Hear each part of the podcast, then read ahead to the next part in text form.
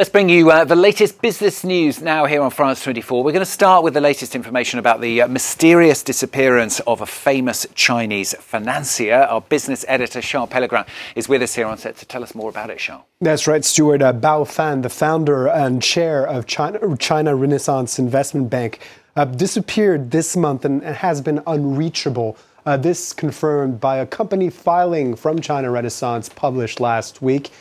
Now, this uh, Wednesday, the Financial Times citing four anonymous sources saying the banker, famous for brokering some of the biggest deals in the Chinese tech world, was preparing to move part of his personal wealth to Singapore in the months before his disappearance. This happening after one of the bank's executives, Cong Lin, was detained in September last year after being called in for questioning by the state regulator over alleged violations in the group's securities division.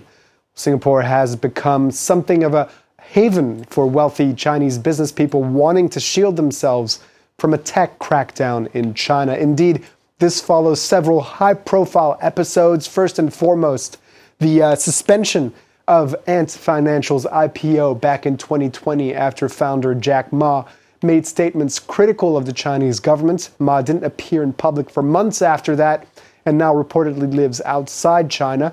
There was also the regulatory probe into ride hailing firm Didi Chuxing, the equivalent of Uber uh, in China, which led to the suspension of its IPO on the New York Stock Exchange in 2021.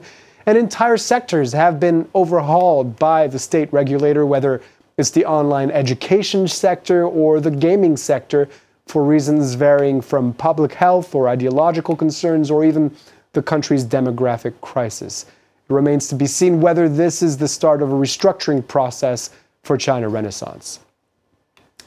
And in the United States, the Supreme Court heard arguments Tuesday in the case pitting the parents of a woman killed during the Paris terrorist attacks in November 2015 and Google about the liability of internet platforms. Google's algorithm is accused of promoting ISIS videos to some users on YouTube. What's in question here is a foundational internet law from 1996 called Section 230, which shields internet platforms from being held responsible for the content they host. The Supreme Court justices seemed wary of further defining the scope of this Section 230. Take a listen to Justice Elena Kagan. This was a pre algorithm statute, and you know, everybody is trying their best to figure out how this statute applies. Uh, the statute, which was a pre algorithm statute, applies in a post algorithm wor- world. But I think what um, was lying underneath Justice Thomas's question was a suggestion that algorithms are endemic to the internet, that every time anybody looks at anything on the internet, there is an algorithm involved. To Hong Kong now, whose, where the, whose economy was battered by the pandemic and its strict COVID regulations. Finance Secretary Paul Chan uh, presented the 2023 budget this Wednesday. The government there will be uh, giving more handouts to consumers to support the economic recovery. All adult permanent residents in the territory will receive a 5,000 Hong Kong dollar voucher. It's just under 600 euros.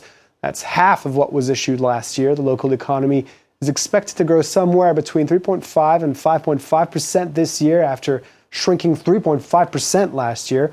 Paul Chan, nonetheless, uh, remaining cautious about the prospects. I remain positive that Hong Kong's economy will visibly recover this year, but the recovery is still in its initial stage, and businesses need to regain vigour after being hit by the pandemic over the past three years. And food giant Danone, also the world's largest yogurt maker, posted its results for 2022 this Wednesday. Sales growth increased more than expected on the back of soaring raw materials and energy costs, which were impacted on prices down the line. The operating margin of the group behind Evian and Activia also declined, uh, declining as a result of this inflation, with uh, profits representing 12.2% of sales. Going forward, the group will be faced with the question of how much further it can raise prices before consumers turn away. Let's take a look at some of uh, the markets now. European indices opening lower this Wednesday, looking ahead to the latest minutes from the last uh, Federal Reserve meeting. See the DAX in Frankfurt and the Paris CAC down just under 0.2%. Uh, main concern there about interest, possible interest rate hikes.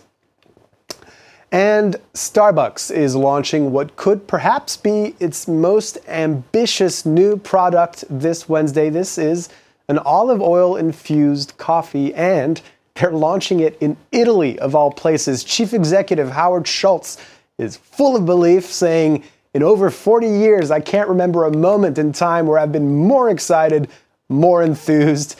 Not sure how Italians will feel about this. There are only 20 stores in the country, and when Starbucks arrived in the scene in 2018, there were calls to boycott the chain.